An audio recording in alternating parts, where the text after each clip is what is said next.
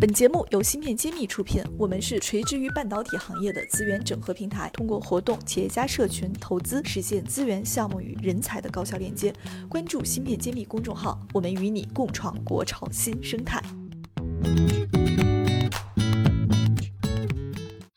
欢迎大家关注芯片揭秘，我是主播幻石，我是谢子峰。哦，今天我们特别开心，邀请到了一个远道而来的朋友。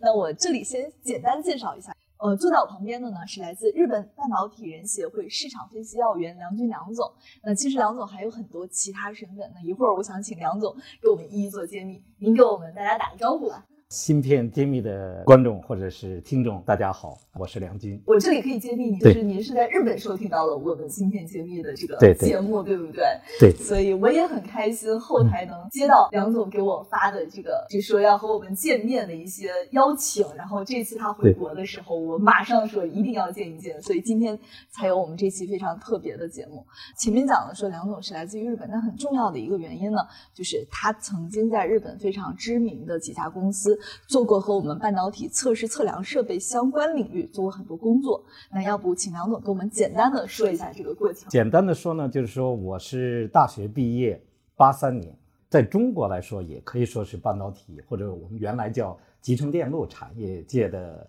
元老。然后呢，同时呢，我又是从九零年开始就在日本的几家大公司在工作，或者是帮助这些公司进入到中国市场。所以呢，也算日本半导体产业界的一个元老。所以这种双重身份可能在国内或者是不是太多。就是具体来讲呢，就是说八三年毕业呢，我可可能中国的半导体界的元老可能都知道，就是中国可以说是第一条集成电路生产线。当时呢，也是日本的这个彩电集成电路的生产线，同时在我们现在的华润，当年叫华晶。然后呢，北方呢是在电子部的七七四厂。我八三年毕业，进入到半导体生产线，算直接进入到这个 ATE 行业，也就是大规模集成电路测试。从到日本之后的话，我从九零年先是在这个叫 Seiko Epson，叫精工爱普生集团的半导体事业部的设计部门做了几年工程师，然后转到爱德万测试，后期又帮助 Yokogawa ATE 在中国建立这个中国的市场，好像是像。爱德旺已经是在国际上是属于绝对的垄断地位的这种存在了。对对，因为当年呢，我在中国实际上进入这个 ATE 领域的时候，实际上最早我们开始用的，可能谢老师知道比较元老的叫 Fairchild Century 十，我们就叫它 S 十、S 二十、S 五零，就是我是从 S 十开始接触这个 ATE，当时也有 Teradyne 的模拟的测试系统。然后也有数字系统，这是早期我接进入 AT 行业的这个契机。因为从半导体生产线，就是说电子部七七四啊，然后我后期去日本之前呢，转到了这个现在大家都知道的叫大测所，当时是电子工业部和北京啊共同这个算组建的一个大规模集成电路测试，开始叫研究院，后来转到北京市之后叫所，这是可以说。追源 AT 产业的话，就是我们真正的中国做自主研发的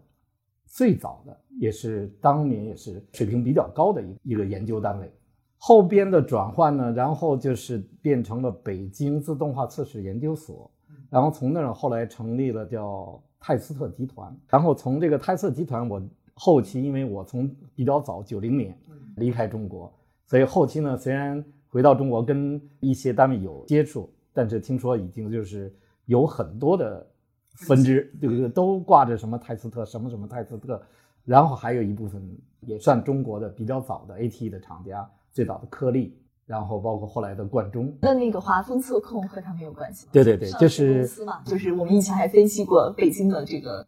是不是跟这个大厕所也是有？对，颗粒的一部分的主要的一些开发人员。后来去的华丰，所以也就是现在的上市公司的华丰，所以就是说某种意义上就是说大厕所当年是我们，也可以说是现在就是咱们中国的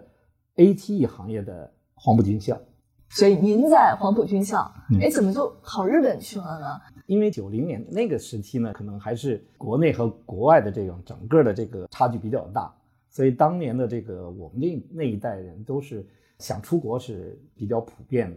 所以可能没有太多的那种别的想法，先想着是出国留学。实际上我到日本去呢，也是先是经历过这个名古屋工业大学的留学，留学两年，留学两年之后，先进到的是 Seiko Epson，然后在 Seiko Epson 是做了三年的纯的技术工作，然后跳到。阿德旺特斯的才是开始做市场和销售。好像谢博他和您差不多时间，都是你们那一代人在国外的一个是技术的感受嘛。开放之后，这个恢复高考以后呢，大多数毕业以后都希望有留学，无论是留美啊、留日，有这样的经历。那么去了以后发现，光读书还不行，还得有产业经验，得进入日本和美国的这个产业。所以这个的，它差不多都是这样的一个一个。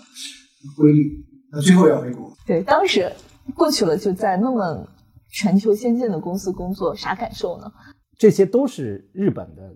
就算就我们叫东证一部上市企业，可以说是日本的最优秀的企业。作为一个外国人，我说我能够经历过这三家企业，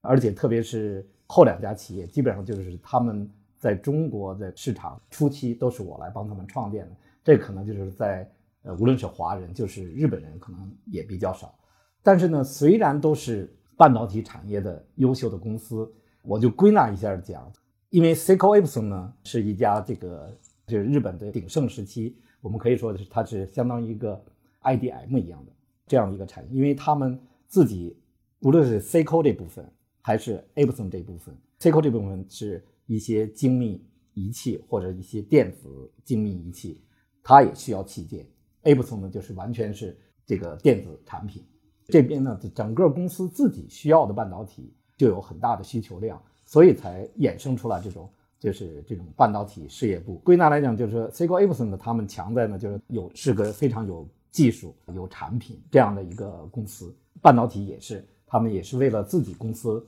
因为当年 a p s o n 也是日本第二大的计算机 PC 的公司。我们也知道，咱们这个整个这个集成电路的发展的。前第一期可以说就是因为这 PC 带来的这个整个的产业革命，带动了整个这个半导体的发展。无论是从 CPU 啊，包括这些这个 memory 啊各各方面，这是因为日本呢就是第一次这个半导体的大发展是是在这里，所以 Seiko Epson 是一个有好的产品、有好的技术的这样一家公司。它是一个集团公司。没想到它背后每个零部件可能都是自己做的。对，Fab 厂。对，我在的就是那个半导体师傅就有自己的 fab，有研发，有有 fab，特别是就是计算机那边的 device 的需求量，然后 game 什么一些的需求比较大。然后呢，第二家跳到了这个 Advantest，我觉得这个可能是我回忆我这整个这个半导体人的这个一生来讲，真的是受益最大，也是感触最深的这一家公司。我就感觉到就是说，爱德万整体来讲呢，就是说它在研发，因为他的初期叫。武田理研的时代，所以就是从他们最早的从技术研发，然后特别我觉得他们非常强的，在我看来，在日本公司比较少有的就是这种整个全球的，然后整个半导体产业的这种大的格局观和这种前期的前瞻性和布局的这种决策各方面，我觉得可能在日本就是我工作过的和我接触过的很多著名公司相比来的。来讲的话，还是非常优秀的一批人，在我最好的年龄段和这些最优秀的一些人在一起工作，我觉得这这是我一生的真的一生的财富。然后特别后期，我有同样的感觉。插一句，就像谢博每次跟我讲，他当年在 Intel 的这个八几年到九几年的那个阶段，对，就是那个时候的辉煌，Intel 是全球老大，而且跟最牛的人一起工作，那种对他，包括他后面跟我们讲很多管理上的办法、行动上的一些办法。后期呢，当然就是说，实际上我离离离开爱德万，然后又看到了爱德万，就是说，刚才除了他从技术研发这种投入和这种战略布局方面，另外就是他的资本、资本运作或者是兼并购，对吧？这个咱们现在有目有目共睹。对，经过几次这种比较好的兼并购，这样一直保持着这个整个市场占有率的世界第一。然后呢，同样是日本企业，同样是半导体企业，所以也可以第三家是有 Kogawa。实际上有 Kogawa 它叫恒河电机，它的整称，它的真正的主业是在我们叫不是 AI，是 IA（Industrial Automation）。所以它的强项是这种工业自动化，整个的系统的这个它的强项。但是这个背后的因缘是这样：我在日本做 AT 的时候，爱德万测试是第一大家，但同时有第二大家叫安藤电器。安藤电器呢可以说是 NEC 的子公司。NEC 曾经就是因为它的存储器，而且它的子公司安藤电器，可以说是最多的时候可能到百分之五十左右的。持股的公司安藤电器当年是跟爱德万是半壁江山，所以这这个历史可能现在很多人都都不知道。所以在日本，安藤电器因为靠着 NEC，英文叫什么？这就嗯，Ando 就是 A A A N D O，就是 Ando Ando 电器，就是完全日日语发音呃过来。现在它就没落了，当年就已经没落了。随着这个 NEC 整个日本半导体 memory 存储器的衰弱，然后 NEC 的衰弱，然后这家公司呢慢慢的衰弱。但是实际上，一直到二零零零年左右，中国的这个半导体开始起步，就也就是说中芯、红利，呃，包括华虹、NEC 的时候，到那个年代，安豆在日本还是跟爱德万是有非常强的竞争力。一方面是 memory，从 Tesla 来讲输给爱德万，但是它的 FC driver 曾经是全球市场第一位，是市场占有率最高的，然后其次是爱德万。然后就变成了 memory，第一位是爱德万，第二位是呃安德电器。这家公司呢是最后经营不下去，被 Yokogawa 并购，把这个整个这个安德电器买完了之后，变成了 NEC 持股，安德是独立的，但是大大股东是 NEC，然后卖给了 Yokogawa。但是 Yokogawa 呢，作为我们半导体产业呢，是一个反面的例子，因为这家公司呢，它对半导体产业不是真的很了解。然后呢，又是日本的呢，现在查可能上一一百一十年都有，百年的这种大型的，相当于国企，因为它全是做所有的大的炼油厂、原子发电厂、各种化工厂、各种就是国家项目拿的非常多的这么一个大的集团公司，所以呢，他对半导体呢不是很了解，就更不要说 ATE。所以这一点呢，就是因为我是在爱德万待过的。等我接过这个，就是有库高啊，又想在中国开拓市场，然后想做这个中国市场的时候，我就和他们的高层的人也不断的接触，然后就发现，就是一个公司如果他对这个产业不是非常了解，然后再加上一个呢，他又是那种体制又是比较庞大的那种大型国企的，养出了很多官僚的那种干部。然后派遣到这个新的 ATE BU，实际上日本很多大公司，包括很多半导体后来的衰弱或者是灭亡，都存在这一个原因。第一，他们就是说傲慢，就是他们在他原来的产业或者他原来的公司非常成功的前提下，他有一种傲慢。这个呢，又是从外面买进来的公司，对原来那些员工的一些不够尊重。所以就是几方面，我最终离开是一零年左右离开的，但是我从零八年。左右，然后我就基本上给这个公司就下了一个死刑，因为当时我有很多部下都是中国这边我招的后来的个员工，当时我就说，我说这家公司可能快的话三年，慢的话五年，这家公司应该是要不然会死掉，要不然会卖掉。等我一零年离开的之后，我后来听说是一二年，它有非常好的 FCD driver 的 Tesla 的市场份额，有非常好的开发团队，但是。这家公司就活活的把这么家公司给经营死掉了，没有卖掉就直接清盘了。因为确实是之前我也想过救他们的办法，实际上就是零从零零九年开始，所以现在我的一些 ATE 的部下散落到国内一些做我们国产化的自主研发的 ATE 厂家里，就是说可能说十几年前梁总就在做考虑这国产化的这个事情，所以当年是一是我也是从。国内半导体产业的发展，再一个，我一看这家公司这个部门如果不走这一步，可能就是死亡的更快。当时也提到过，十几年前要拿一定的技术来到中国来，然后和中国来合资也好，来合作也好，可惜了。对，然后就去先去，就是从低端去国产化这个方案。实际上当年无论是电子部还有 C 啊什么，也我也曾经。这家公司现在已经四分，已经四分。他的这个技术和人才，我们可以。聚起来，再盖一个国产的这个 ATE。这就是我现在回来想跟